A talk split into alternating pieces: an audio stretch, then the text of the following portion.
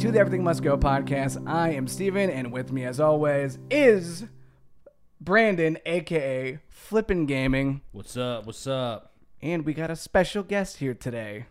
She is a former podcast host, live stream partner, improv performer, and famous for her work in the incredible skit Guy Gets Things. Let me introduce Jess to today's show. Oh my gosh! Thank you guys. JD fifty That's five. JD right. 55, Ah, I JD didn't- fifty five here in the flesh. I didn't specify that. The still the nickname in which I don't know the full details as to why that is your nickname. Yeah, we don't really know. I think you. I think one of your live streams you said if people do super chats, you give them a special nickname, yeah, and I think well, But why that one? I have no idea.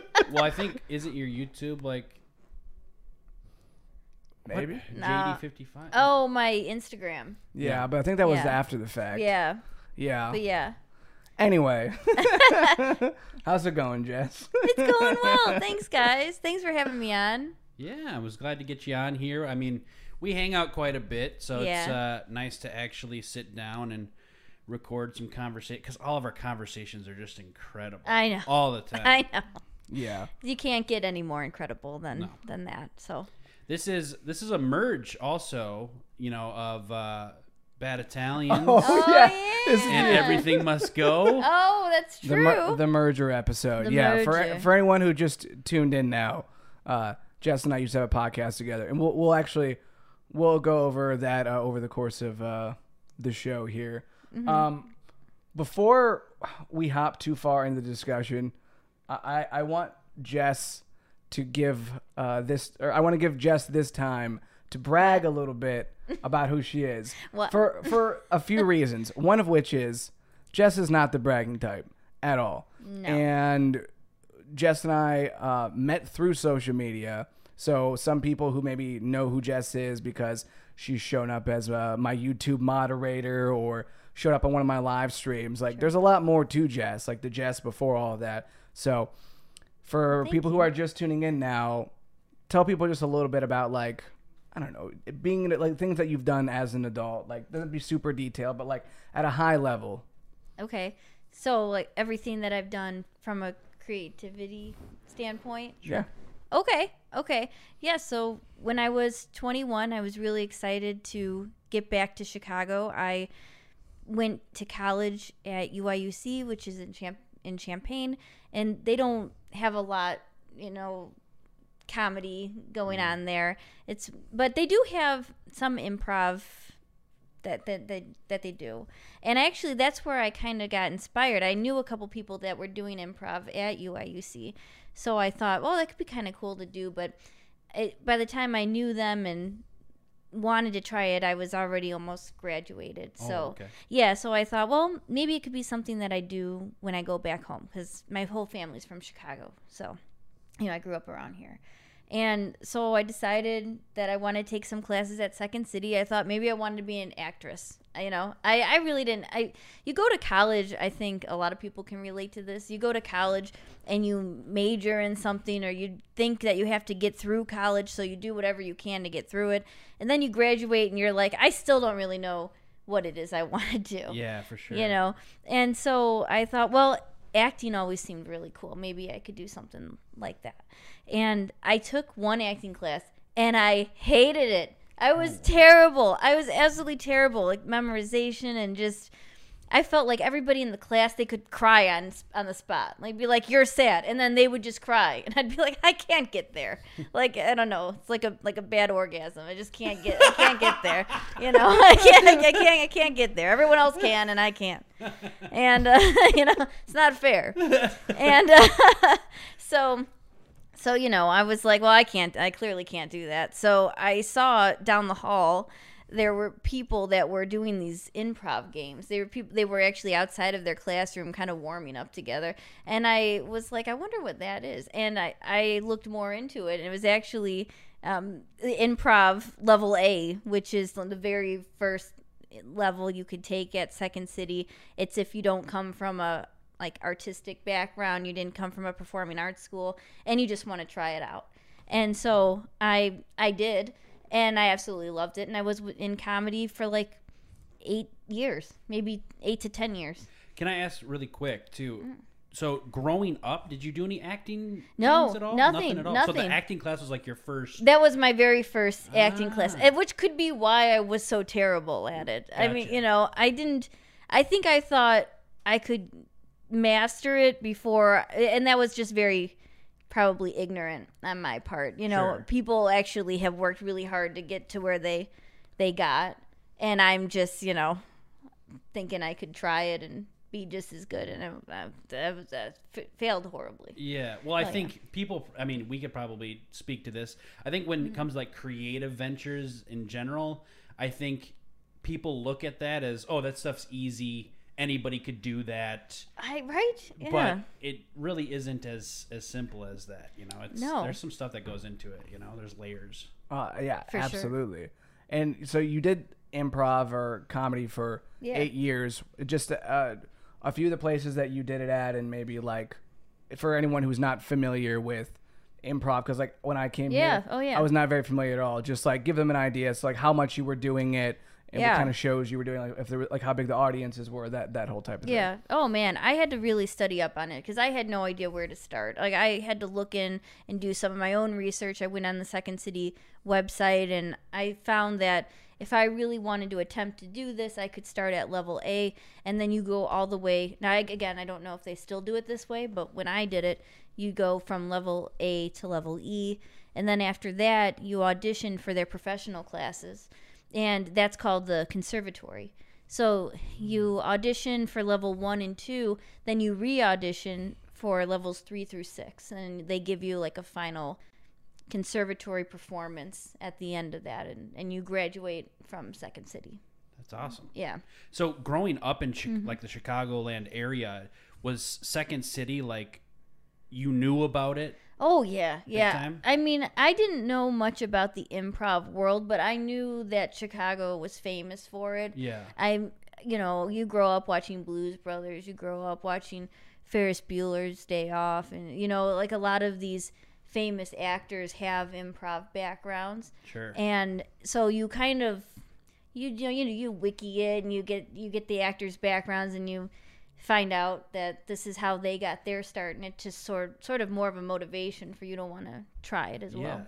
So really, like the it sounds like the origin of that improv thing really did have to do with sort of your acting aspiration. You Yeah. saw what they did to start off, and then you're like, okay, this is the logical path to go through for this. Oh yeah, it was so cool. I mean, everyone always said when when you were going through the classes that in order to be a good improviser, you should also try to be a good actor or mm-hmm. actress. You know, like that's part of it. You want to be able to react. You want to be able to be believable in your scene, even though you know the outcome you'd hope is funny. You still want to to have an audience that believes you. You know. And I can brag a little bit. I feel like Jess mm-hmm. isn't bragging enough about this. I, I, I'm going to take it a step further to say that I did, just because anyone who hasn't done improv maybe doesn't realize like how many steps really go into that process. Oh, I yeah. did A through E, and I auditioned for the conservatory. Didn't get in. Most people don't get into it. I don't know how many attempts it took for you to get into just that part of it, but that's not even like it's not even like where you stopped. Like Yeah. you got in the conservatory. Like how far along did you Yeah, did I, you go into it? the first time I auditioned for the conservatory, I got in, and I was in. It's pretty good. That's well, incredible. well, thank you, thank you. But I think it was. I really, I was practicing. I was going to jams. I did a lot, and but it doesn't get like you know. It it seems like a really cool fairy tale. Like oh, she got in. That's great. But you know, it took me multiple attempts to get into level three. Ah. So yeah, so I I was fortunate to get into level one right away because I have terrible performance anxiety, believe it or not, which is kind of hilarious because I was on stage for eight years. I'll paint a um, visual for this too. When I did the conservatory audition, there was probably twenty of us. So mm-hmm. like, and only two got in, maybe two, somewhere between like two and four is my guess. So like, it's pretty good to get on your first try. And most of those people, it wasn't their first time. How many levels did you do? For how long? And what were the audience sizes like? Okay. And where did you stop? Basically. Okay. Um. So, I went as far as I could with Second City. I went A through E, and I did conservatory one through six, levels one through six. After that, you could audition for a house ensemble team at the time. It was called Twisty. I don't think they offer that anymore. I did audition for it. I didn't make it. Uh, so I actually, I I was in between quite a few of the ensemble houses. So after I, I did Second City for as far up as I could go. I, I went to Improv Olympic, which is known as IO, and I auditioned for for them. I I also took classes there. I and uh, after I took the, their classes, I I did a, a Harold audition, and I was on a Harold uh, team. What's a Harold team? Yeah, it, it's really really interesting. So basically, uh, Harold team is they they put together they basically they they watch you audition the um, you know IO watches you audition and they put together a group of, of players and the Harold is a, a form of improv that Del Close made up. Del Close uh, was one of the founders of Improv Olympic Okay. and he didn't actually have a name for this form and i i heard this i don't know if it's true but i heard that he asked somebody what should the name of this this formation be and someone was jokingly saying oh Harold." and he's like okay Harold it is Oh, uh, yeah, I forgot you told me. that. yeah and uh, basically it's where you have it, it's, it's almost like if you think of a seinfeld episode Okay. um, you have an opening and then you have three scenes um, Ah, so it's yeah, it's structure. It's a structure, and the three scenes uh, could be very different, you know. Uh, but you have certain characters that you make, and you start a, a relationship scenes. Then you go. Oh God, is now again. It's been a while. Uh, I think you go into a game after those three scenes, and so you, you do a a little game that sort of breaks it up.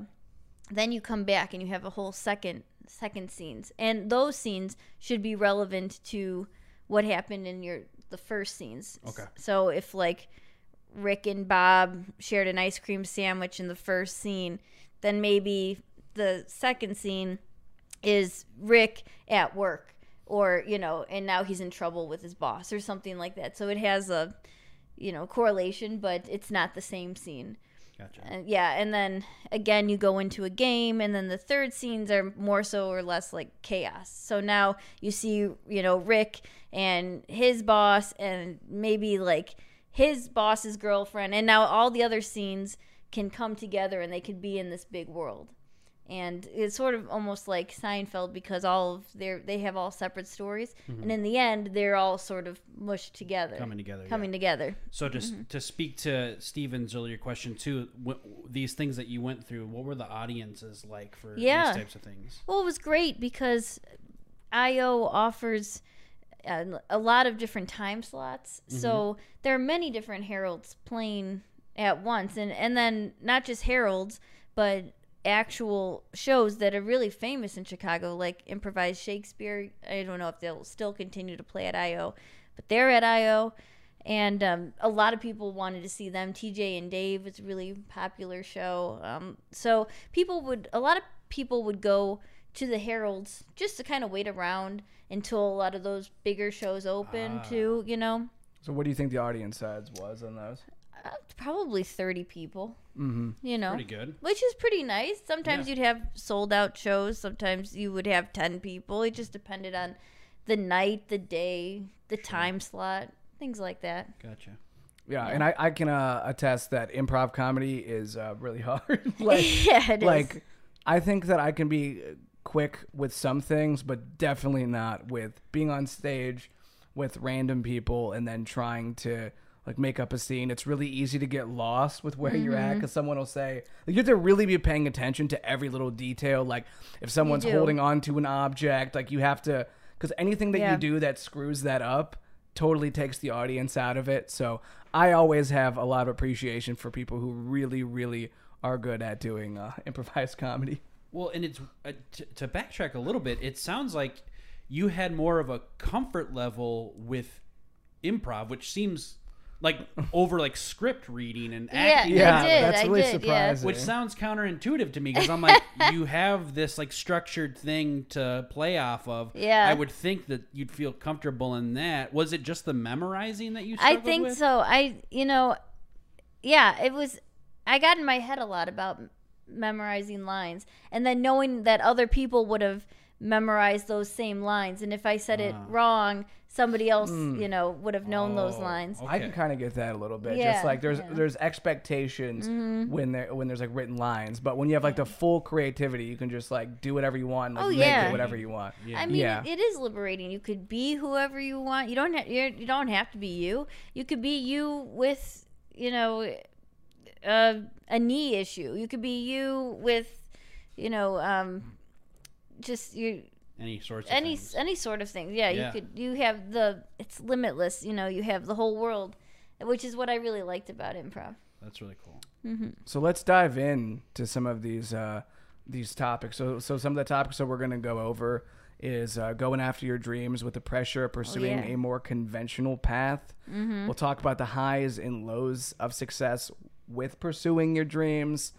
We'll talk about uh, the difficulty of knowing how to start a content journey, knowing that a lot of us uh, make a, a lot of excuses along the way. I've definitely been there before. So have I. And then lastly, we're gonna play our world famous game, Ooh, Movie. Critics Must Go. Which, Oh, fun! which even though Jess was on the show one other time, don't think we played. we this didn't game. play this. Well, I think we did a game though. I just can't remember which one, but it wasn't this one. So Yeah. this will be a new experience for you. Yes, I'm excited. Definitely new and great experience.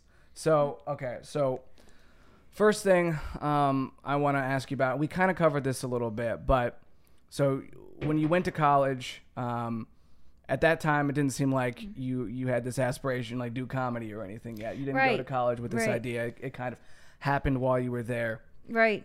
But walk us through your goals at that time of your life, like going off to Oh, college, yeah. like what what you wanted to do, what you saw your future, and then maybe walk us through the the part where this new thing came into the equation, and now you're trying to balance these two things. Yeah, I think I went through a huge transitional period after college because I had, at that point, I did have a job in my field of study. So I did have a job already lined up. I had a very serious boyfriend that I moved in with right after college, um, who was an engineer and got a job right away as well.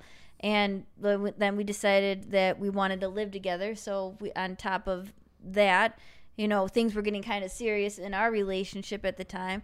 And, you know, it was going from having fun in college, dating, being on the quad, having like a very strange schedule. Sometimes you might, you know, be early classes. Sometimes it might not be night until night. And going to like a regular nine to five and having somebody that you're living with. Yeah. You know, it was very hard for me. Yeah. Um, you know, I think some I don't know if it's hard for everybody, but it was definitely hard for me. And in the back of my mind I thought, well, I know I want I don't want just this. I'm 21 at this point. You know, I I don't know what else I want. I don't know enough to know what else I want. So I thought, well, I knew about those people those people that started a group at school and it you know, maybe it is something that I could look into. So I so I did. Yeah. And that's how I originally got involved with it. And then even before that, your goal is when you first went to college. What like did you change majors at all? Oh yeah. Or you, you yeah. did? Oh, I had no idea what I wanted to do. I went in as undecided. Gotcha. I was in Makes two of us, by the yeah, way. yeah. I uh, I went in as a LAS, which they used to. It's liberal arts and science, Okay. undecided. But the entire joke was LAS stood for lost and searching.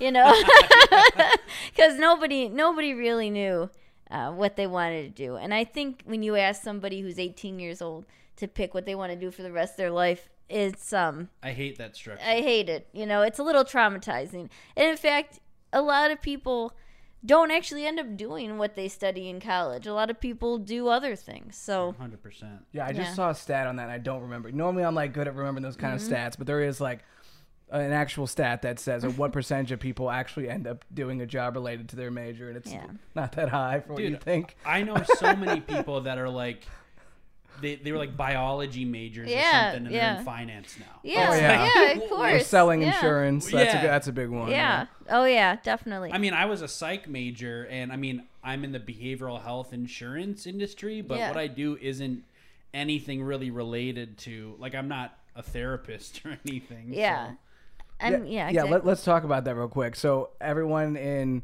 like in college, Brandon, what what during like those years, what did you want to be? So I went into college majoring in psychology. Mm-hmm. I, I knew pretty early on if I was going to do a traditional path, my path would be psychology, like a therapist. Uh, I the undecided part of me was uh, in terms of college. Uh, was do I want to be like in a do I want to be doing research studies or do I want to be like working with people like a counselor therapist uh, maybe even go to med school and be a psychiatrist. I I always kind of had reluctance towards the psychiatry part of it because I felt like as a country, especially at that time, I think it's gotten better since. But as a country, we had really start started to um, rely on medications over therapy pretty heavily, and just like people were prescribing things left and right, and then Oh, people yeah. are developing dependencies on drugs to cope with their emotions and stuff rather than whatever. Anyways, that's neither here nor there. Basically, I knew I wanted to do psychology if I was going to follow a traditional path. Yeah. Um, I wasn't entirely sure on uh, what type of psychologist I wanted to be, but then I dropped out of school to pursue music, as we've talked about quite a bit on the on the show. Um, and then when I went back, I just hopped right back into psychology. Psychology, yeah. Um, and then I was gonna get my master's in it, so I could be a therapist. But then I dropped out of that program to come here Yeah. and pursue the creative stuff again. And Yeah. then you, I mean, your job has nothing to do with your degree, does it? No, No. no, yeah, no. I Talk about your yeah. path. At, at that, so I went into college knowing that I was either gonna do. I I went on to I went in undecided, and I was either gonna do teaching, um, broadcast, or just get a business degree. Those are the only three options. I eliminated teaching right away because I was just like. I know me. I know that I'll get like bored of being like. The, I, I feel like it'll be like the same thing over and over again, and like there won't be any variety to it. So like that was gonna bother me. So I, I eliminated that, and then it was just between broadcast and business, and I I picked broadcast because it just seemed more like of a fun major to Yeah. do, and I figured that like if I did broadcast, I could still do business, and that's exactly like what basically ended up happening anyways. So. And not to mention, I think the skill set of broadcast is just really helpful. So, Do you ever wish? Um, in, do you ever wish that you did business?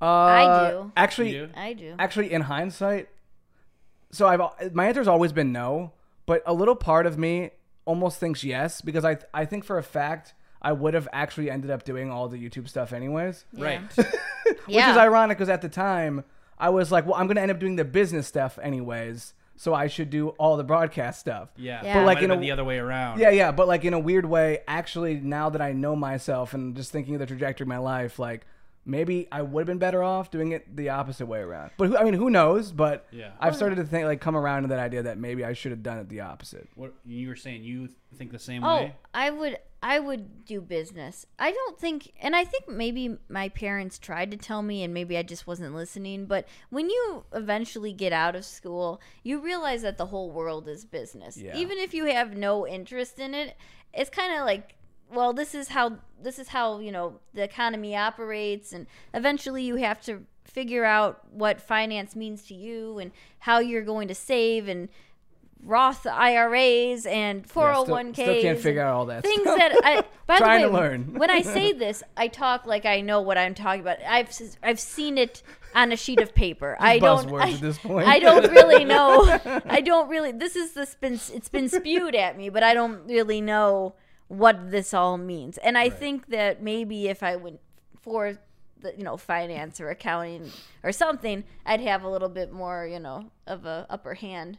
My biggest fear with all that though is I don't know if I would have been able to finish school. I feel like I'd have been so bored. But Oh, mean, I like, know. Practically speaking, I wish I had those skills. You know, Yeah. I, I I don't like the business side of things, so I almost wish I would have done it just to be like, oh, uh, now I know how this stuff works. I know how to play the system. I Yeah. know how to like Yeah. sell myself so I can do the creative stuff and build a business out of it.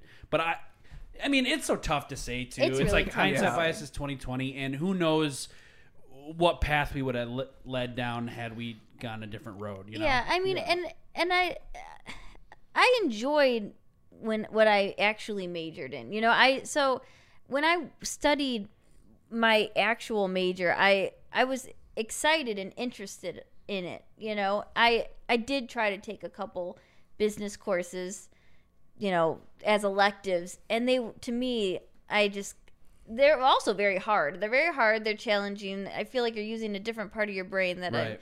I, I've not really used to using, and I, you know, so there was there was challenges there as well, and I think I would have been kind of bored too. I so there is something to be said about having fun and doing what you're interested in, and and realizing that you can you can have that opportunity to learn that in life later if it is interesting to you. So it, it kind of feels like you went into college with this like very conventional way of doing things, whether because Yeah. your parents put this on you, like this idea that this could work. Kind of seemed like you had this mm-hmm. conventional idea, and then towards the end, you start piecing together that you've got some interests that are maybe unconventional. Oh yeah. So, was there a part of you that was like extra attracted to the idea of doing something that was unconventional? And then what was like, was there pushback on it? Oh yeah. Um there was always pushback on that because a lot of the times when I would perform, say I, I had a show, those shows would be at 8.30, 10.30. Sometimes I'd have midnight shows. And I was expected and did, don't know how I did it, but I'd get up at 6 and drive to work, you know, and get there at 8 or with my first job. And then when I ended up getting my second job, I it was a little bit more flexible, but I was still needed to be there at 8 or 9 in the morning, you know. And this so- wasn't a second job at the same time. This was a whole new job. this was yeah this was oh i would say i would say uh, i maybe was like one or two years into this job Gotcha. when i was yeah i was probably about two years into this job when i really started getting in and doing a lot more shows and Gotcha. yeah Did it? Did you feel like it was uh, making your job harder? Like, was there any part of you that felt guilty at your job because you felt like maybe your performance slipped at all? Yeah, I mean, I I am so I don't know what the right word is if it's prideful or I I don't know. I, I think you're prideful. I'm probably pretty prideful. if I, I'm gonna be honest. I wasn't gonna let it get in the way. I, you know, whether it meant like drinking more cups of coffee or staying up and focusing more to, to try to understand. I, I was gonna make sure I did my job right. But when you're worried about your job from nine to five, and then you have to go home and you have to eat, and you want to relax a little bit, but you can't because then you have to go to practice before the show. You know, eventually that stuff sort of takes a toll. You know, it it becomes like for six hours, eight hours, you're you're thinking about one thing, then your mind doesn't get a break, and now you have to go in and play a character, you know, or play or you don't have to when you do improv you can you can certainly be yourself you're a character in your own right but you know you can do whatever you you want that's the beauty of improv but you, it still comes with a lot of mental thinking as well Mm-hmm. Yeah, I, and I can speak to that too. That I, I I'm kind of, I I feel like I'm struggling with that quite a bit right now. And in in in another, and I, you can say if you felt this too. The, like the streaming, that creative stuff, I love so much. yeah So like, not only is it kind of tough to be like, I got to get mentally prepared for a work day, Yeah. and then switch it over to oh now it's streaming time. But it's also like when I'm at work, I wish I was doing this other thing, yeah and so it's I, and then I'm also in a way when I'm streaming, I'm dreading the fact that I'm gonna have to stop doing the streaming and do the work. So I'm like distracted by both things while I'm doing those things, Yeah. and I feel like I can't fully give myself to either i know you know and it's that's the hard part it is. It mm-hmm. is really hard and like you talked about there there's a sort of lack of decompression mm-hmm. whether you try to do it or not sometimes, and I feel like sometimes I I really feel like my days are blending together. Like Yeah. I'm also I, like I'm almost disassociating from the present because my brain is trying to relax a yes. little bit. Yep. Um, but I'm also in this place where I'm like, but I just love You doing love it. I gotta keep go. I gotta Yeah. keep going. You know, I gotta push through, and maybe one day it'll lead to something better. Did you feel that way Yeah. too? That Oh, one yeah. day it'll be something better. Yeah, I felt, you know, when I was going through the process, I had some really lucky moments, some really great opportunities that that I felt like I was on top of the world. You know, and then I equally had real shit opportunity, you know, not real shit experiences Right. that made me feel like I was at the bottom of the pit, you know. So I had I had really great experiences, but I also didn't have great experiences. And when that happened and it just the job and improv got too much, I ended up honestly just burning out. I just and my improv was shit.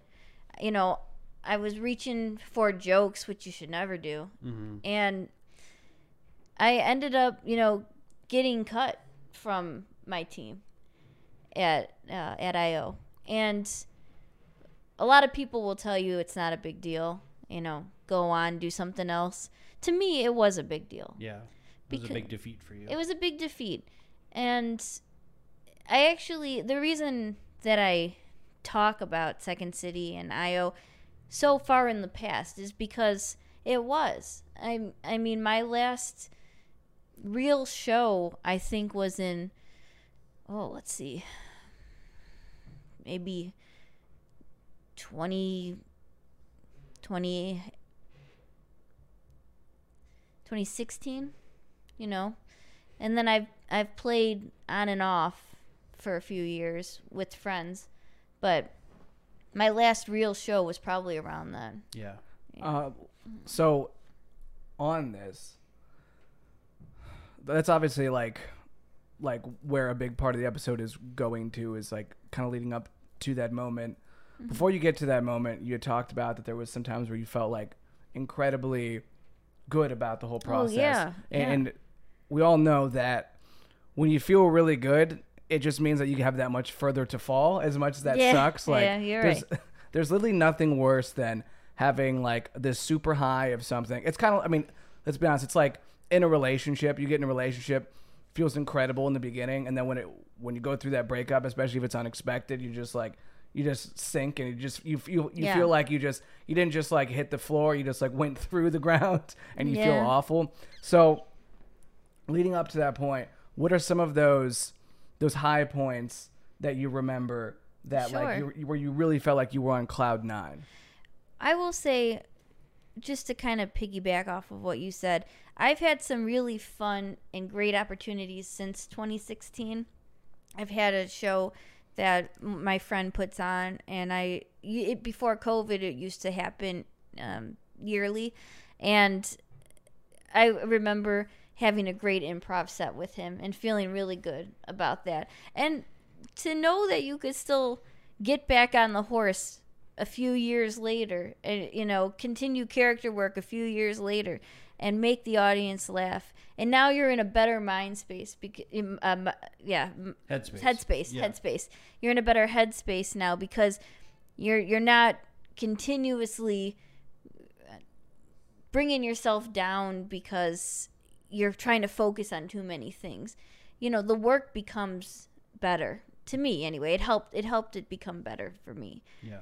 and I would say some of my positive opportunities that came along what was probably around 2014, 2015 when I was playing a show and you know, there was it, it wasn't a Harold show, it was just a show with friends and one of the um the the producers or the someone you know who's really popular at IO saw me play, really liked me and put me on a team.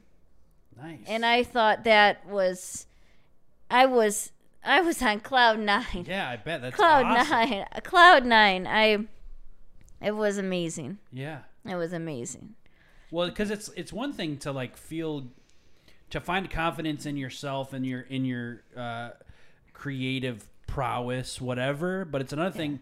As much as we don't want to uh, cling to that external validation, Yeah, when you yeah. have someone who's like, "This, I yeah, like this." yeah. Oh, I was ecstatic. I was, I couldn't believe it. I felt like this could be my, you know, maybe again, ignorant, but I was like, maybe if you know, if she likes how I play, maybe a lot of other people might like how I play. Maybe that would lead to something else. Yeah, the, the You know? validation is the best, and Yeah. that's that's one of the toughest parts about doing content. Is like, well, one, it's very rare that anyone in real life like comes up and validates what I you're know, doing. I but, know. But it is like as much as you, you want to do things just because you really enjoy doing it. There, it's awesome when you have those moments where Yeah. you're validated. It's like, Yeah. hey, I really appreciate what you're doing.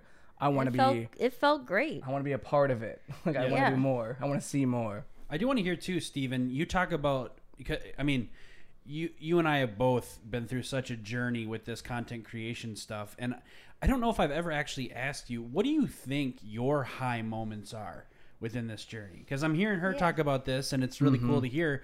I don't know if I've ever asked you what do you think your like you were super proud of this or wow i got such a good reaction with this what are the checkpoints that you like oh, wow this is this was awesome Okay, so I guess doing them, I'll, I'll try to like instead of going in depth on all of them, I'll just say all the checkpoints that really just like stand out to me.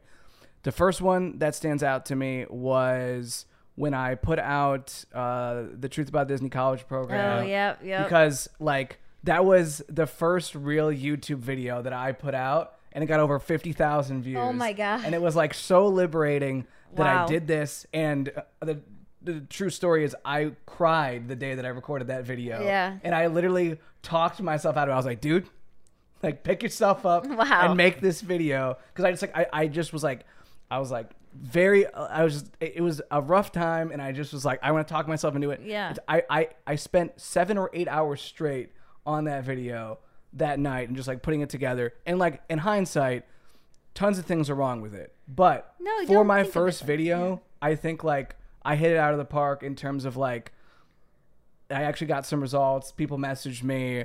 It it, it was yeah, it was like nice. Like I did like a uh it, it someone like a couple people interviewed me for it. So like that was kind of cool. So there's that one. well before you really quick i don't Yeah, want to yeah, yeah, yeah. dive into too deep but i will say going back and watching that and i encourage everybody to watch that Yeah, 'Cause- it's good. obviously you've uh, developed more skills and and understanding of how to approach making videos and stuff Yeah. but there's there is an authenticity and a vulnerability about that video that I like to go back and watch every once Yeah. in a while. Yeah. I know a little bit of what you're going through and stuff, but I also Yeah. just like you weren't as seasoned of a YouTube Yeah. creator yet. So it's like it's kind of cool to go back and watch that. It is cool. For It's sure. One of my favorite videos, I think, that you did Yeah. have done. So that one, that one, uh, the first time I saw myself on TV, because like Yeah. my entire life, my goal was like to be on TV. So the first time I actually like, and the circumstances behind it were just like, there's like 200 people watching me. I had to get the whole thing in one take. It was like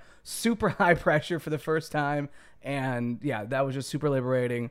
Um, on on like a, a a different side of things, when I hosted a comedy show. Like I did stand up once, but I just like got this ballsy idea to put together this like hour long comedy show where I hosted it with someone else and like they told me not to do it. They're like, "Don't do it, don't do it." And like I did it anyways, and it wasn't like a big show by any means, but So what? If you I had fun, hadn't done any like my entire life. I hadn't even like stepped foot on a stage since I was in like middle school or elementary school. So it Wow. was just like for me, that was like a huge thing. I came I came to Chicago and I stepped on the stage and I did that.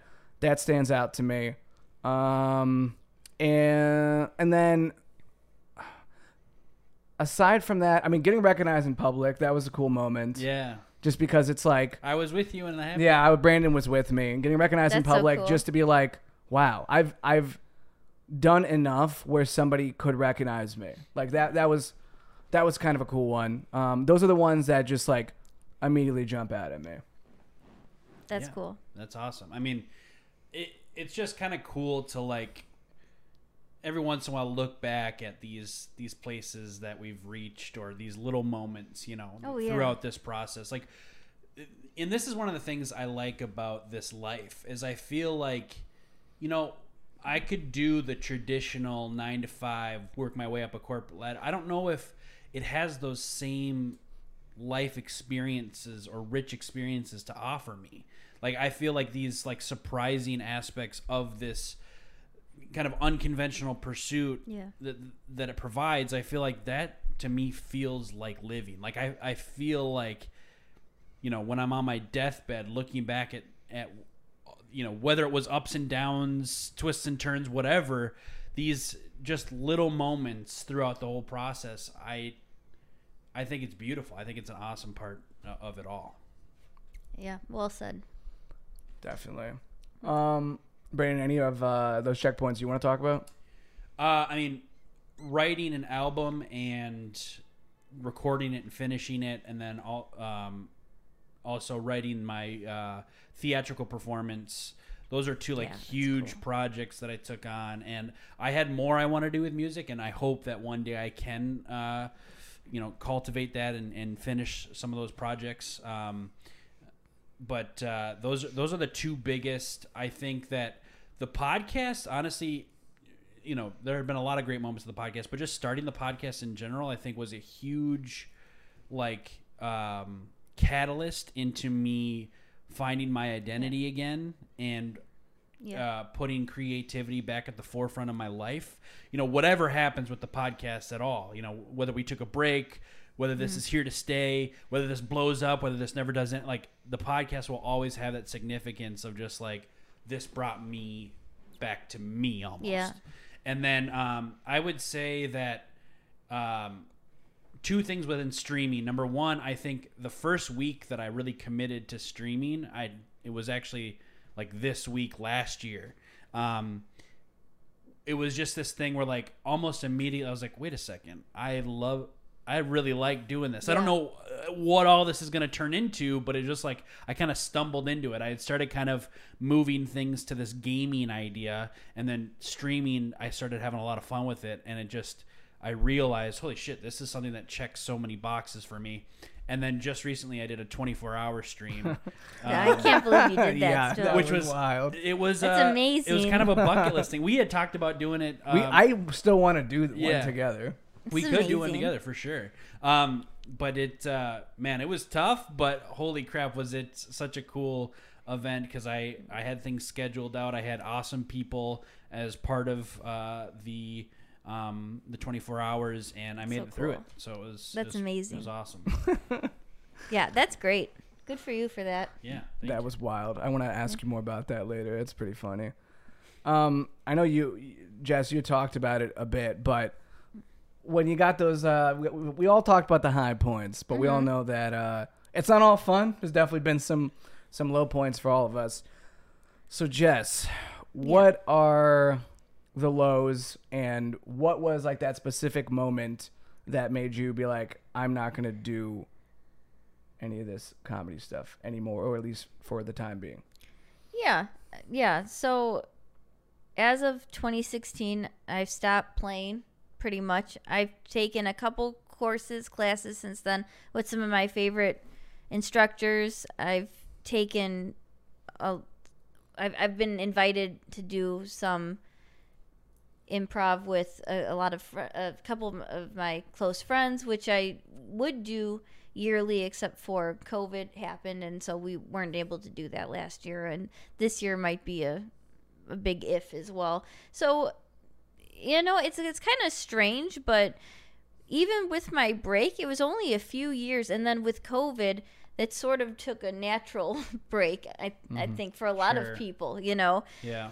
And I will say, the more you assess how you really feel about something, and the, the more you know you love something, the better you'll be as long as you're in that right headspace. As long as you understand that maybe working and doing it at the same time didn't work out, but you could still do it and not put that stress on you and feel like you have a much better outcome. and just overall get back to enjoying it. I, I would say my low point, of course, was when I realized how burnt out I was trying to do both at the same time. Yeah. And Was this before you got cut too? Your your realization of the burnout? Yeah. Oh yeah. I I had a feeling I probably would be cut because I was so burnt out and again I was just not myself that they they probably saw my work as not very you know not not as is um acceptable any longer. So I I do understand and then of course you know there's politics too uh, with everything Sure. with corporate jobs there's also politics within you know comedy clubs Right. so i you know when you don't feel like you're as well liked as other people you feel like at least i felt like it, i was being pushed down a little bit more too Well, and I also, I mean, Stephen can attest to this too about Jess. Is like, you are such a genuine person, and I feel like you're also an emotional person, kind of like Steven and I are, where Yeah. it's tough for you to fake it. yes Where it's, yeah it's tough for you to just pretend that everything's okay and yes and you know uh, like your performance can be impacted by how you're feeling within things Yeah. just like ours can oh yeah Hundred and percent. so I, I can imagine when you start to recognize this feeling of burnout that it mm. probably significantly impacted Oh, your performance i would cry after shows yeah I felt like the you know everybody that I played with hated me. Maybe they did, maybe they didn't. I don't know. But it was I, like a when it rains it pours when it rains, thing. it pours. Literally, when I got cut, it did started. It did start raining. Oh, really? yeah, yeah, it did start raining. I walked out to my car, and in the rain, it was like a freaking B movie that you might see, like the the main character walk out in the rain without an umbrella, like all defeated. But but but that moment when you're walking out there, because uh, this is the part that, see, I and I've had these moments too where mm-hmm. something bad happens, but then a little part of me feels like a sense of relief just to know like okay, so this is not the thing. Like right in this Yeah. moment, like this, whatever I was doing, it's not it.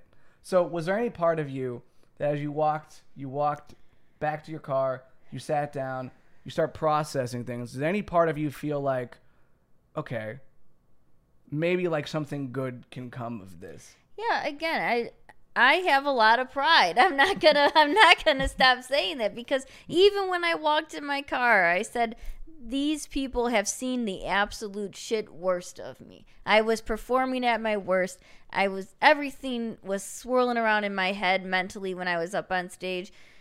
I knew I was better than that. I felt I was better than that. I went through years of training. If I wasn't better than that, I don't I I couldn't imagine.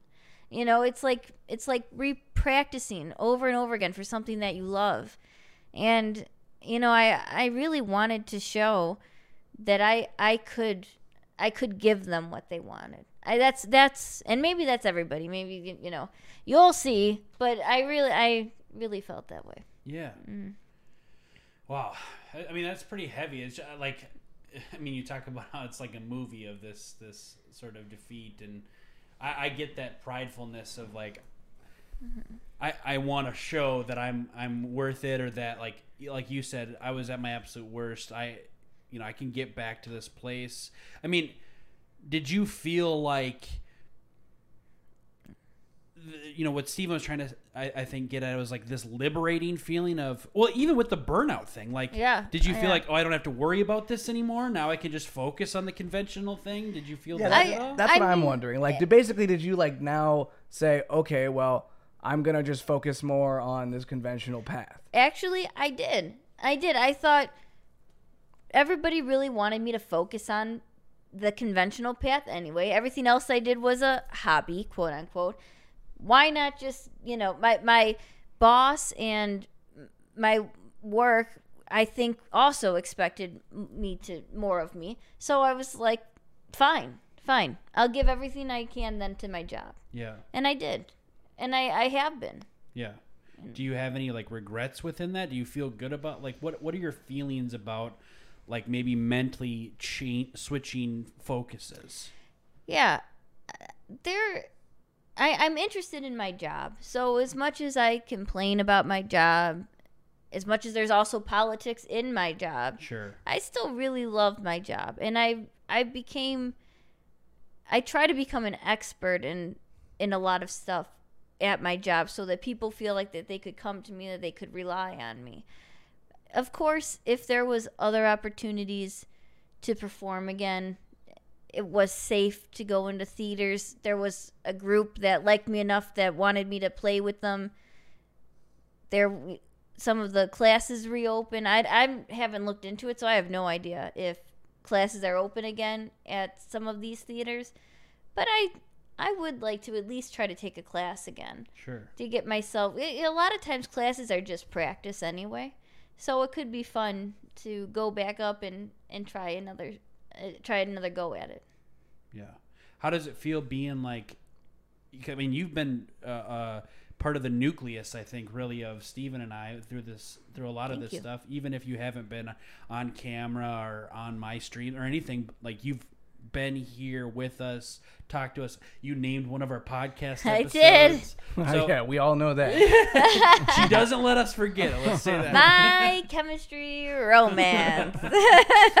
so what's that been like? Do you feel like it's encouraged you to get back out there? Do you oh yeah. you No, feel good about like the yeah. stuff you've done with us? Oh my god, you guys I think have really saved me in, in a in a way of feeling good about creating things again. I it it was great when I met Steven, he had showed me like the behind the scenes work of what went on with just every everything you have to to do to to get this to work, you know, and mm-hmm. it, it's amazing. and So I I feel really grateful to be able to help out, whether that's behind the camera or in front of the camera. Sure. But yeah, you guys are awesome. I'm so grateful. So let me ask you about mm-hmm. this this sort of transitional period because I think mm-hmm. I think a lot of people and, and and it's actually one of the things that annoys me a lot is when people talk about going after their goals. I think a lot of times people act like goals can't change or goals can't be modified. Like clearly they can. If I stuck to my original plans when I was younger, I like that would have been a stupid idea. You would have First been off- an astronaut. First, if I wanted to be like a train conductor at one point, I'm like, that's not the job for me. Sitting on a train all day long, no, thank I you. think, eh, I think you missed your calling, dude. You're a train guy. You're a train guy. You could pull off the hat. Oh my god. oh, god. that, yeah, definitely. got it. But like for real, it, it is one of those things where it's like I think it's perfectly understandable, and I've done it so many times, which is why I even mentioned this. It's like I think I want something, and when you think you want something, you go after it, you experience it, you figure out what you like and you don't like, and then you make your next decision.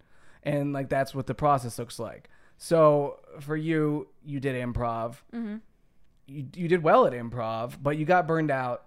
So clearly, like did. the exact system that you had put in play of doing improv, working full time, there was something there that there was like some disconnect where it wasn't going to to work any longer or Right. keep you or keep you happy. Okay, so so then brings you in like this like next chapter. You start focusing more on your job, and then you come to a point where uh, in twenty when do we meet? Twenty nineteen. 2019. Okay, so um, 2019 rolls around. From what I remember when I first met you and some of our initial conversations, you started to get into watching YouTube. Like it became Yeah, it became yeah. something that became like a big part of your life. And I know um, before we did this episode today, you were talking a little bit about how even when you were doing improv, there was a lot of discussions around how like, well, the future's changing. Yes. You can create your own content. Yes. So what what is what was your introduction into content? And you can even talk a little bit about like getting involved Yes. with doing stuff with us. So that is the beauty of YouTube, in my opinion, and, and beauty of Twitch, the beauty of, of streaming in general. You have the opportunity to not have to have an institution or a club tell you what to do or or give you a team that you have to be on. You can create anything, anything you want. You know, the the world. Tell me if I'm saying this right. The world is your vice. Oyster. Oyster, Yeah. a crab. Your, the world is your crab. The yeah. world is your, crab. Yeah, I think it's the same. Oh, it's all of the above. C. Always pick C. Uh, you know, so you, you just you have so much opportunity that that you can you can use as long as you have a camera. Anybody could see what you're up to, what you want to film, what you want to do, at any quality. It's it's amazing. It's truly amazing. So basically, the OnlyFans is coming out. Yes, my OnlyFans um, will be out. Yeah. Yeah, so that, that's what they that's what they uh, literally told you at improv, right? That they, They were like, told me that in in a class in 2013, I think. And I don't know when YouTube became 2005. Okay. When YouTube started, but okay. Well, 2013 was kind of a heyday of YouTube. I feel like, wasn't it? yeah, I mean, at that point you're starting to get into like people start taking note of like full time YouTubers. Yeah, Like, that's like a yeah. real thing you can make money on. I mean, the cool thing about content is you don't have to do what I did. You don't have to go to a 9 to 5 and then be on another schedule where then you have to go perform. Great you, point. You know, you can you don't have to burn out anymore. You can do content at any time of the day. You could still do your 9 to 5 and still enjoy your content or it's tw- Twitch streaming in general. I don't know what the young kids are calling it. TikTok, TikTok, and TikToks. TikToks, Tic Black Cat. Tacs, Tic Tacs, the orange kind. so good. Let's get more into the Tic Tac. Yeah, so all What do you think about? I'm just kidding. Yellow and orange number five. no, yeah, it's it's honestly it's it's amazing. Anybody can make content, and you don't have to follow a set schedule to do it.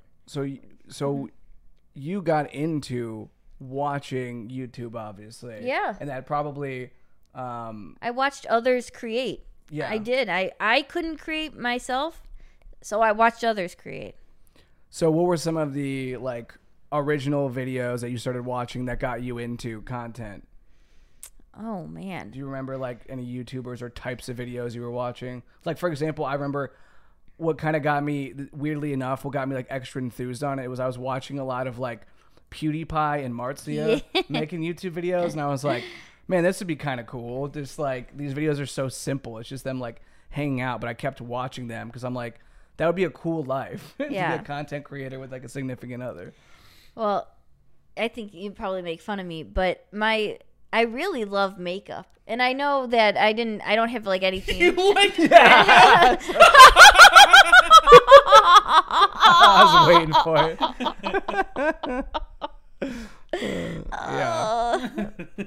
Well, okay, thank you guys very much. Yeah. I'm done. All right, so our next guest, is, uh, we got Coda on the podcast. Uh, Coda, come over here. Go All right, so you watch some makeup. I watch I love makeup YouTube. Ah, you're boring us with the makeup YouTube. She watched some. YouTube videos, I then she found the best YouTuber, Stephen Russell B. I Talk did. about that. All right, fine, fine. Well, if we're gonna get over to that, yeah. No, I really enjoyed, you know, because actually it reminds me a lot of what y- what you do, Brandon. Like you, you don't just game. You also talk about yourself. You talk about your life. You talk about your mental health. You talk about things that you love, that you don't love. You get to know the person. It doesn't matter what they do. Mm-hmm. If you know the person and you like the person, you want to hear more of what they have to say and that sort of happened with with makeup tutorials i i loved the people behind them and and they, they just have such great personality that i just ended up watching a bunch of their videos you know and Stephen, he was his one of his videos was recommended to me Mm, and like it's the truth about moving to chicago was that it Yep. the big one. the big one, the big one.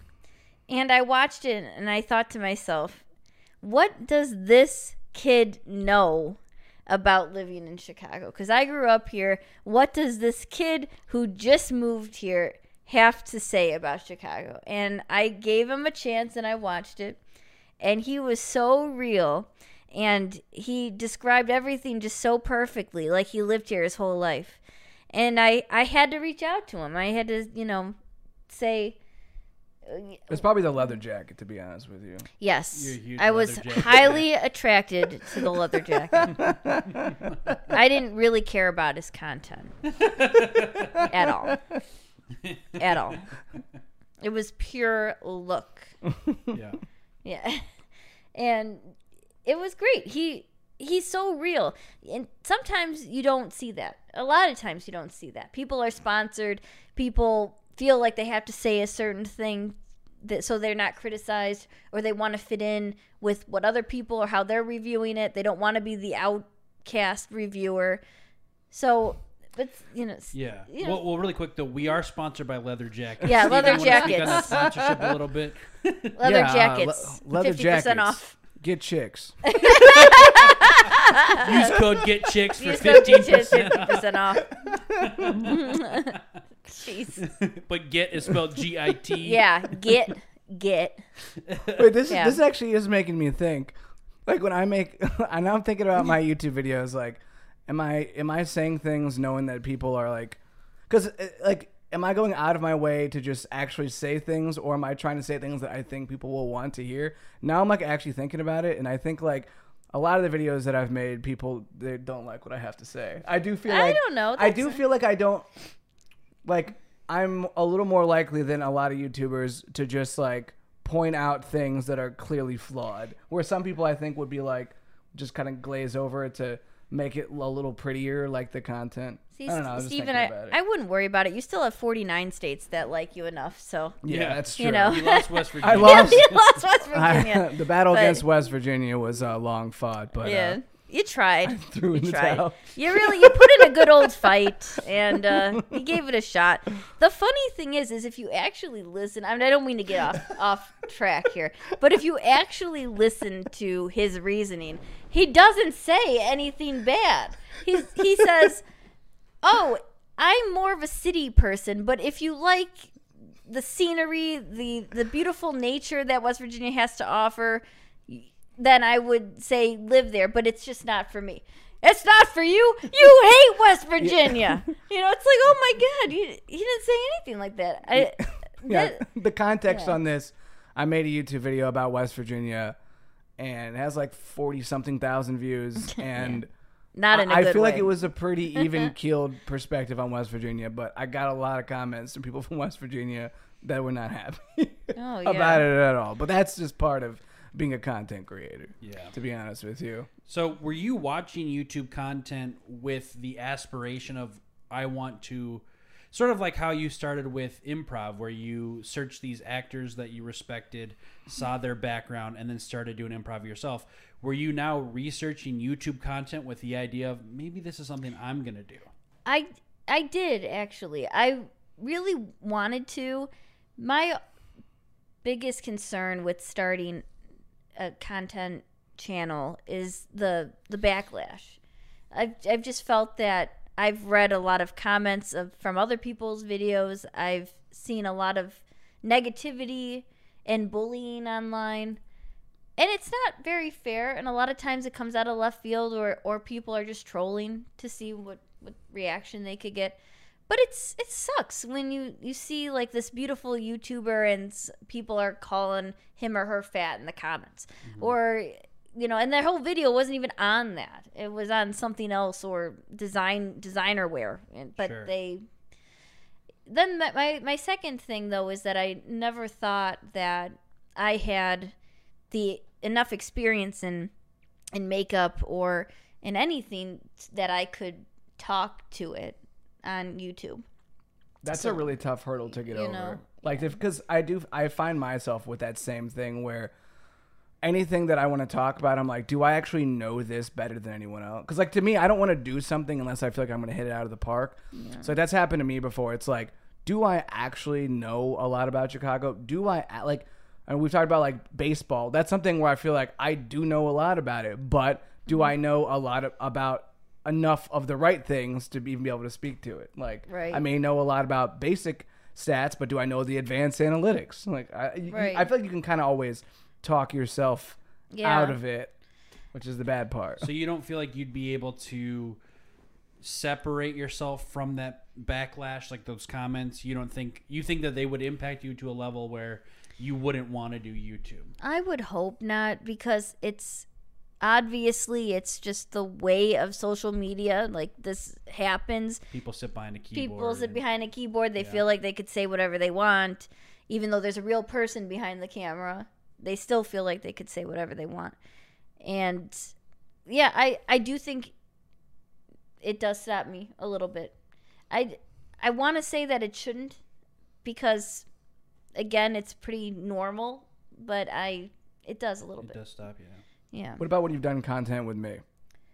See, I'm okay with that because you have such a strong confidence and positivity on your channel. And I know that there are people that back you and support you and care for you to succeed. So I appreciate that and I I don't have you know, I don't have an issue with helping you with your content. So do you think that the tough part of it, because this is something that was tough for me initially, was like I was always fine being in other people's videos, but if it was my video, then if anything goes wrong, it's on me. It's like, yeah. Oh, I see. is there, does any part of you feel that part? No, because when I help you, I I want you to succeed. I don't want I don't want to get in the way of your video. You know. Right. But if it was your video, Yeah, if it was your it was, it was just you, just you your feel video. that pressure of like, I probably oh, this is all on me. I probably would because it's just me and my name's on it. yeah. Uh, So I probably would. especially with your pride too, as you talked about. I do. I I don't know even know where it comes from. I I'm still working on being more confident in everyday life. It does come across at work, so I have to work at it at work as well, just to be seen more as like a leader. Yeah, yeah. you know, and even though that's a weird way of saying it, it could also translate into doing content Yeah. you could be a leader at something. You could feel confident enough to talk about something.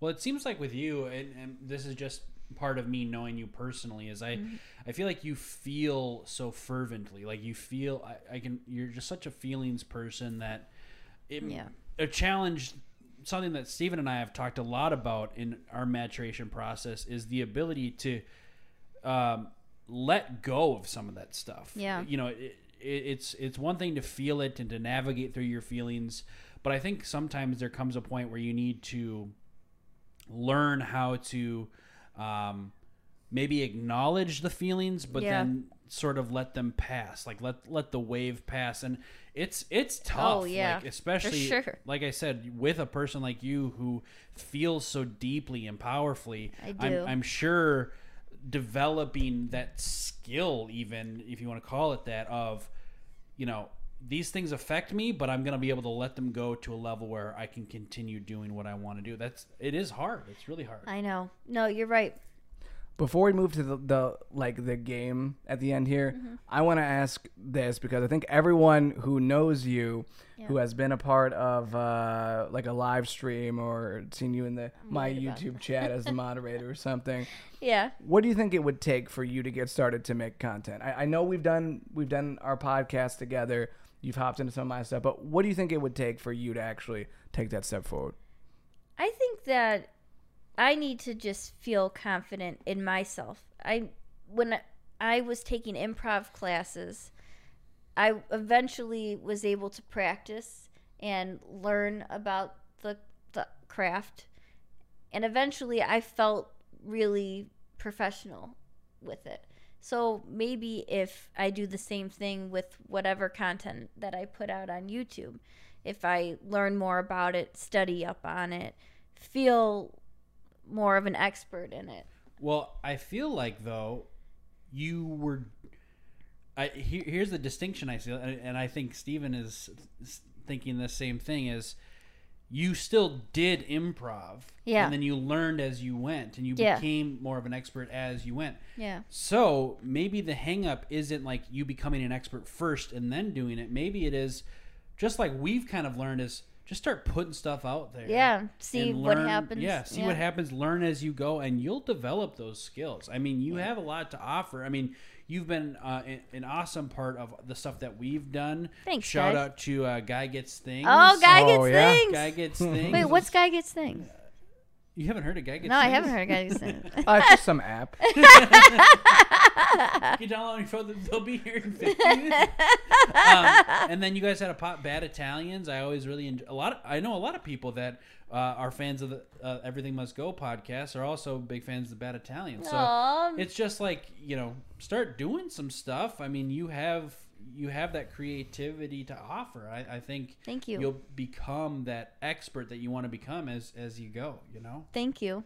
And you got us to help too. You Yeah. know, we got we got some pointers. We, We don't always some know what we're pointers. doing, I but mean, I can tell you what not to do. I got pretty good at that with YouTube. Guys, these guys are good. Okay, like they're setting up the microphones. We're good. Yeah, They're we're good. turning the thingy on and off for you know I don't know how to loudness. and- Put this, but we're kind of a big. Steven bought a camera. I, I- mean, geez. I need a better leather jacket. but- Oh, here Oh, here comes the go. tree. Dun, For the dun, dun, dun. Happy December, Dun, everybody. dun, dun, We're getting married. dun, dun, dun, dun. Yeah, that no, this would be like. All right, that's uh, my other. Christmas Yeah, there we go. gave you my heart the very next day I think I, I had a Freudian slip. I would like to get married On Christmas. On Christmas. Well, so. I want to take this time. Yes. Oh my god. Oh, I want no. to take this time to introduce us to movie Oh. critics Ah! Oh, whoa, I don't think they have, for- um, oh no, I don't think they have. Uh, what is it? The clap sound effect. So I'll just yeah, there you go. You, I'll just you be our do sound it. Yeah. sound effect. One day we'll we'll have enough in our uh, our bank accounts to get an actual clip. Or we'll just buy an audience. I want to buy a studio audience for every episode. We might have lost Brandon though. That's a problem. no, no, we got this. This is perfect. There's one thing. Brand, Brandon's in tech ops, right? I'm tech ops. Tech ops. I'm not a Tech equipment ops. guy. Who's the equipment guy? I, am I equipment guy? I think you're equipment guy. What I'm the hell? equipment guy. Wait. I'm equipment guy. I'm This sorry. actually is Is it broken? up. No, it's not it? broken. It just it popped off. Oh no. And so no, I think you can just uh, Try uh, twisty. tw- uh, screw the gray part around. I think the silver part. Yeah, screw it in. But this Brandon. needs to go on too. Yeah, everything needs to go in, Brandon. All right. Get it? think You're good. Okay, here we go. See what happens when you talk all sexual? Things just work. Yeah. So, anyways, if you want to check out uh, Jess and I's scene on OnlyFans, Yeah. it's only five ninety nine a month. Can you imagine if people paid for us for OnlyFans? I guarantee people would. Uh, yeah, probably. For my flannel? I guess I'd have to take it off. I, mean, I guess Yeah, there's. your flannel would definitely have to. It'd have to come off. all right, fine. Um, For okay. five ninety nine, you got me doing anything, baby. Tony, cut that out. Tony, cut that out in post.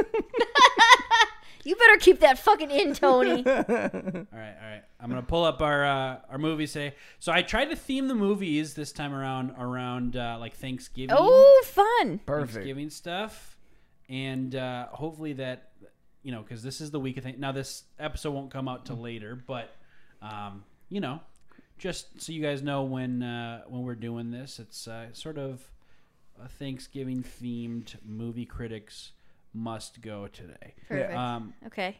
so I'm pulling it up here. So our Okay. first one is called. Oh, and for those of you who don't remember, the premise of this is we read a synopsis of a movie, and based on that off that synopsis alone, we have to guess what the uh, critic score um, on Rotten Tomatoes. Okay, is. okay. So the first one is called Son-in-Law. Have you seen this one? I have not. 1993. Oh my god, I was I was a toddler. You were like 40 at that point. All right, I was. Well, how old was I? you were in college. 86? 86? Um, yeah, so you were what seven? Oh, God. I was. God, you're old. Oh, Anyways, uh, country girl Rebecca, played by Carla Gu- Gugino, Gugino, Yeah. has spent mm. most of her life on a farm in South Dakota. 'Kay. And when she goes away to college in Los Angeles, Rebecca immediately feels out of place in the daunting urban setting. She is befriended by a savvy party animal named Crawl, played by Pauly Shore, who convinces the amb- ambivalent to Rebecca to stay in the city. I have seen this. When Thanksgiving break rolls around, Rebecca, no longer an innocent farm girl, invites Crawl back to South Dakota, where he pretends to be her. Friend. I have seen this. All right, so you have you better win this one. Yeah. then. Okay, okay, okay. This is the first time this has ever happened. Someone's actually seen the movie. I've seen it. Uh, Paul, Pauly Shore is hilarious. He goes back with her to the farm, and he he's like a a cowboy. You know, he, You, he's, you know. better get this right then. All right. Well, you can start it off then. Actually, we should have her go last because she's seen it, so she has an advantage. Okay, We don't want to use her Yeah, score. yeah, yeah. Okay. it's you out of you ten. It's out of ten. Okay. right? No, it's 100%. Okay. A hundred percent. So Oh, I, I already have a slight advantage here because so I know that Jess has seen this movie. So if Jess has seen this movie, um, I feel like Jess is not one to watch really really bad movies, but definitely is someone who would think that a bad movie is A good movie. a pretty good movie. Yeah. So I could see a movie that was like a forty percent on Rotten Tomatoes being a movie that Jess is like, yeah, it's a really really good movie. I liked it. Um, someone that would say like you know Weekend at Bernie's is like one of the best movies ever, which is okay. a It's so a good. movie. I, It's I liked. so I liked it. I liked it. Um, so based on it came out in '93. Seems kind of quirky. Seems like it's very like well fitting for the times. Mm-hmm. I think that this movie is gonna be pretty good, is my guess, but probably not like incredible. So like seventy-seven percent. oh, 77. that's See, high. I, yeah, wow. I That's thought you were going to go way lower. I'm actually thinking a lot lower because I feel like the critics are very critical. Yeah, crit. especially when it Yes. comes to like comedy movies. I don't really feel like Pauly Shore. I mean, Pauly Shore. I, I think a lot of people know who he is, but I don't Mm-hmm. feel like he's like some A-list oh, actor. he was real big in '93 though. He, yeah, he was was big, really but I big in feel like he is the kind of big that Will Ferrell, uh, maybe not as big as Will Ferrell ever got, but yeah. like Will Ferrell, I think Step Brothers is hilarious, but I'm pretty sure it's got a bad critic score Yeah. on, on Rotten Tomatoes. So I'm actually going to give this a 46%. I'm going Yeah. to I'm going to say that critics did not like this movie. Yeah. I'm sure that it actually is fun. I, I like Pauly Shore. I think he's hilarious. Um, but I I don't think the critics like this one. So what do you think? I agree with you, Brandon. I think that the critics probably wouldn't like it. I'm gonna give it a 53. 53%. percent Okay, here we go. Man, Yeah. I'm I'm real high on this one. I guess I didn't think It's that it's a myself was too quirky high. it's a quirky comedy, so I'm gonna I'm staying low. So uh, the results are in, Okay. and it turns out it got a 21%. Ah! so I am the closest on this one. Damn. The audience score isn't even that good. It's got a 58% What? audience Well, score. I am just I off was base. close with the audience score. I thought you were going to go way lower the way you were talking. What made Yeah. you go 70s? What the hell? Jeez. I don't even think some of the best four star movies got 70. Yeah, I probably shot it a little high. I don't know. A little part of me just felt like 90s comedies, even though they would be rated low, would still be rated kind of high by today's standards. That was my thought. Maybe. Okay. But I still went way too high. Well, maybe you can redeem yourself on this one. This next Okay. one's called Free Birds. Have you seen Free Birds? The one with the birds. I think so. wow. Yep. Is it the one where she's like seven and she's in a field and there's a bunch of birds? No. Oh, okay. That's actually the exact synopsis. Seven year old is in a field with a bunch of birds. That's all it says. Oh my god! I knew it. This one's 2013. It's it's. Oh, uh, never mind. It's not animated, but it's like like Jimmy Neutron? like Jimmy Neutron. anim- Yeah, What? I think so. Jimmy Neutron! no. Uh, pardoned by the president, a lucky turkey uh, named Reggie, played by Owen Wilson, gets Okay. to live a carefree lifestyle until, until fellow fowl Jake, played by Woody Harrelson, recruits him for a history changing mission. Jake and Reggie travel back in time to the year 1621, just before the first Thanksgiving.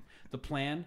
Prevent all turkeys from ever becoming holiday dinners. I love this. Unfortunately, the two birds encounter colonist Miles Standish, played by Colm Meaney. Wow, Meanie. probably a meanie too. In the movie. Yeah. Out to capture feathered friends for all the hungry pilgrims. So I'm pretty sure Owen Wilson and Woody Harrelson are turkeys in this movie. Um, I'm gonna go like ten percent. 10 percent. You're you're starting off strong with the ten percent. I'm saying ten percent. All right.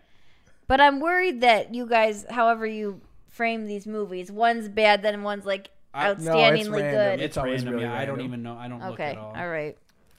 I'm gonna say ten percent. Ten percent. Yeah. Wow, that's real low. I mean, it's turkey talking. it does sound pretty bad. Yeah. like this movie, just like thinking of an o- Owen Wilson, he's a turkey in this movie. So like, Yeah. I'm sure that some people might be like, "Oh, it's kind of funny, like he's a turkey." I'm sure there's like a couple stoners who were in this movie, but like, I don't even want to say that much higher than Jess. I feel like this seems like the recipe for an absolute like critic to just like critics Yeah. to just tear it apart and write some pretentious thing about this. So I'm gonna say that this is a eighteen percent. Eighteen percent. Okay. So I'm gonna be somewhat close to my last score because I think I think you'd probably get a couple critics in there who understand this movie for what it was intended. Okay. Where it's like, you know, this is for the kids. This is an animated movie. You know, like I'm not gonna be too harsh on it or whatever. So I'm gonna say 43 percent on this. Okay. Okay. Okay. Drum roll. Wow. Oh God, what? Results are in. Oh God. Twenty percent. Steven takes the cake. Only two percent away. Oh, good job, when I'm Steve-O. close, I'm close. The audience score is 44%, so I was close to that one. But we don't go by audience score. We go by critic score. Critic Good job on that one, Steven. Good job, All right. Steve. Once again, our guest has zero right, and we are tied one to one. Wow. It's like a, we've played it's this a, game before. it's like a definite theme. um, all right, so this could be our last one. Okay. All right. This one's called Friendsgiving. I don't have much of a synopsis for this one. Is it the one where they're all sitting? There's like 20 of them, and they're sitting around a big table for Thanksgiving? I don't Thanksgiving. know why you do this. I haven't And seen the- any of these okay, okay, movies. okay, I wouldn't okay. be able to tell you. All right. All right. all right. All right. All right. All right. All right. Is the one where the seven year olds in the field and there's 80 people and then the. And Is Owen it? Wilson's Is it from turkey. 1997? Uh, I don't have a year on this one, actually. Oh, Uh, Molly and Abby host a dysfunctional, chaotic, and comical Thanksgiving dinner with their close crew of close. Wait, Okay. dinner with their crew of close friends. There we go. Oh no, I'm thinking about Home for the Holidays. Yeah, keep trying to guess what the movie is. Sorry. Oh my god, you're something else. Um, okay, so this time I'll go first because you guys have already gotten to go first. we have so little to go off of this one. I know. So it's a dysfunctional friendsgiving. yeah, you know what? I feel like this is a feel good movie. I feel like All right. this one um you know there's not a lot of i don't really think of thanksgiving movies and you pretty much got christmas movies so Yeah. i think you know It's true. as far as thanksgiving movies go i think this one is probably one it's like okay if we're gonna watch a thanksgiving movie let's throw on friendsgiving it probably also there's probably Let's a, throw on Friendsgiving. the you know there's probably uh some people who are like you know i relate to this you know i've got friends and we have a little celebration and we like to give. yeah, exactly. So I'm gonna give it um, a 74 percent. Oh my god. Um. Well, I hate. I hate to always pick low numbers, so I'm gonna give it a sixty-five percent. 65 percent. Yeah. Yeah. So uh, we got very little to go off this. Uh, but They're friends. What more do you need? just thinking about the type of movie that this would be, it's not one that I would have much interest in seeing. I think you're onto something about how there's not a lot of Thanksgiving movies. So I feel like that might just give it like a few extra points. So I think I would put this movie normally at like 50%, but I'll bump it up to like 55% because it's rare to have a Thanksgiving movie. Well, folks, the results are in. Steven wins this round. It's got a 19 percent. Stop it! Really? These were all shit movies oh today. God. Holy crap! Nice. This movie did horrible. The the son-in-law one is really good. That's not. That's not. See, this is what I'm talking about. This is how Jess is with movies. What? like a movie that's not that good is like pretty good for Jess. the son-in-law one. I'm not talking about the. Yeah, I know, but like even that movie Other was ones. like what, what percent did that get? This like uh, son-in-law. Let me go look again. yeah, like forget what that was. 20, 20 something. I 20 think. something percent, I think. Yeah. 21 percent. Twenty-one percent. Friendsgiving came out in 2020. That literally came Oh out my last God. year. Home for the Holidays is another movie that has to do with Thanksgiving. I feel like yeah. I mean, even knowing that context, Friendsgiving in 2020 when no one's spending time Oh, with I each know, other, that's sad. probably Never mind. probably wasn't sad. good. Also, should we come up and write a Thanksgiving movie? Because I think we could do better. Yeah, I think we should do and like there's not that many Thanksgiving movies. we should make the Nightmare Before Christmas equivalent, but for Thanksgiving. I love how these ideas. It's start. perfect. Yeah, I think It's it's, like it's like the Easter Bunny and Jeffrey the Turkey, and that's where that's where I, that's as far as I've gotten today. You But could do Jimmy, something there. Jimmy the turkey. Or we could do Owen the turkey in oh, in honor of Yeah, Owen yeah. Wilson's Owen the turkey in Freebirds. and Easter the bunny. They, Oh my they gosh, come you guys. together somehow. That's a really good That's idea. beautiful. That's We we would would've- have got a trademark. We would have never had that idea TMR. if it wasn't for Jess being on the show here today. So Jess, Thank you I'm guys. saying full of creativity. Jess is full of creativity. Full of something, that's for sure. Big uh big thank you, Jess. Anything that you wanna uh like do you want people to follow you on social media? Anything you want to pub that's coming up? What are you feeling? Sure, you can always follow me. I, you could find me at. I know Brandon. I don't think you have an Instagram I any do not, longer. not anymore. No. Okay, well, I am friends with Steven on Instagram. I think I'm just dem55. I think. I have to read. Yeah, I'm pretty sure that's pretty right. sure that's me. But yeah, follow me. Let's be friends. I'd be happy to. And, Awesome. and a big thank you for being on today's show and uh, getting in some pretty deep topics here today. I thought this would be a good one, something uh, a little different, and uh, I I enjoyed having you on. Yeah. Thank you so much. Thank Appreciate you you, guys. Jess. oh my god, I appreciate you guys. Thank Hell you very yeah. much. Um, well, yeah. If you guys want to reach out with any comments, questions, concerns, you can find us on social media apps: Twitter, Instagram at EMG Pod, or you can email us uh, emgpod at gmail.com. Also, if you are a content creator on this pursuit and you want to be a guest on the show, please reach out to us. We are always looking for new people. New wonderful people like Jess here to be on the show. So thank you Very guys so sweet. much for listening, and uh, we'll talk to you next time. Take it easy, everybody. holding on to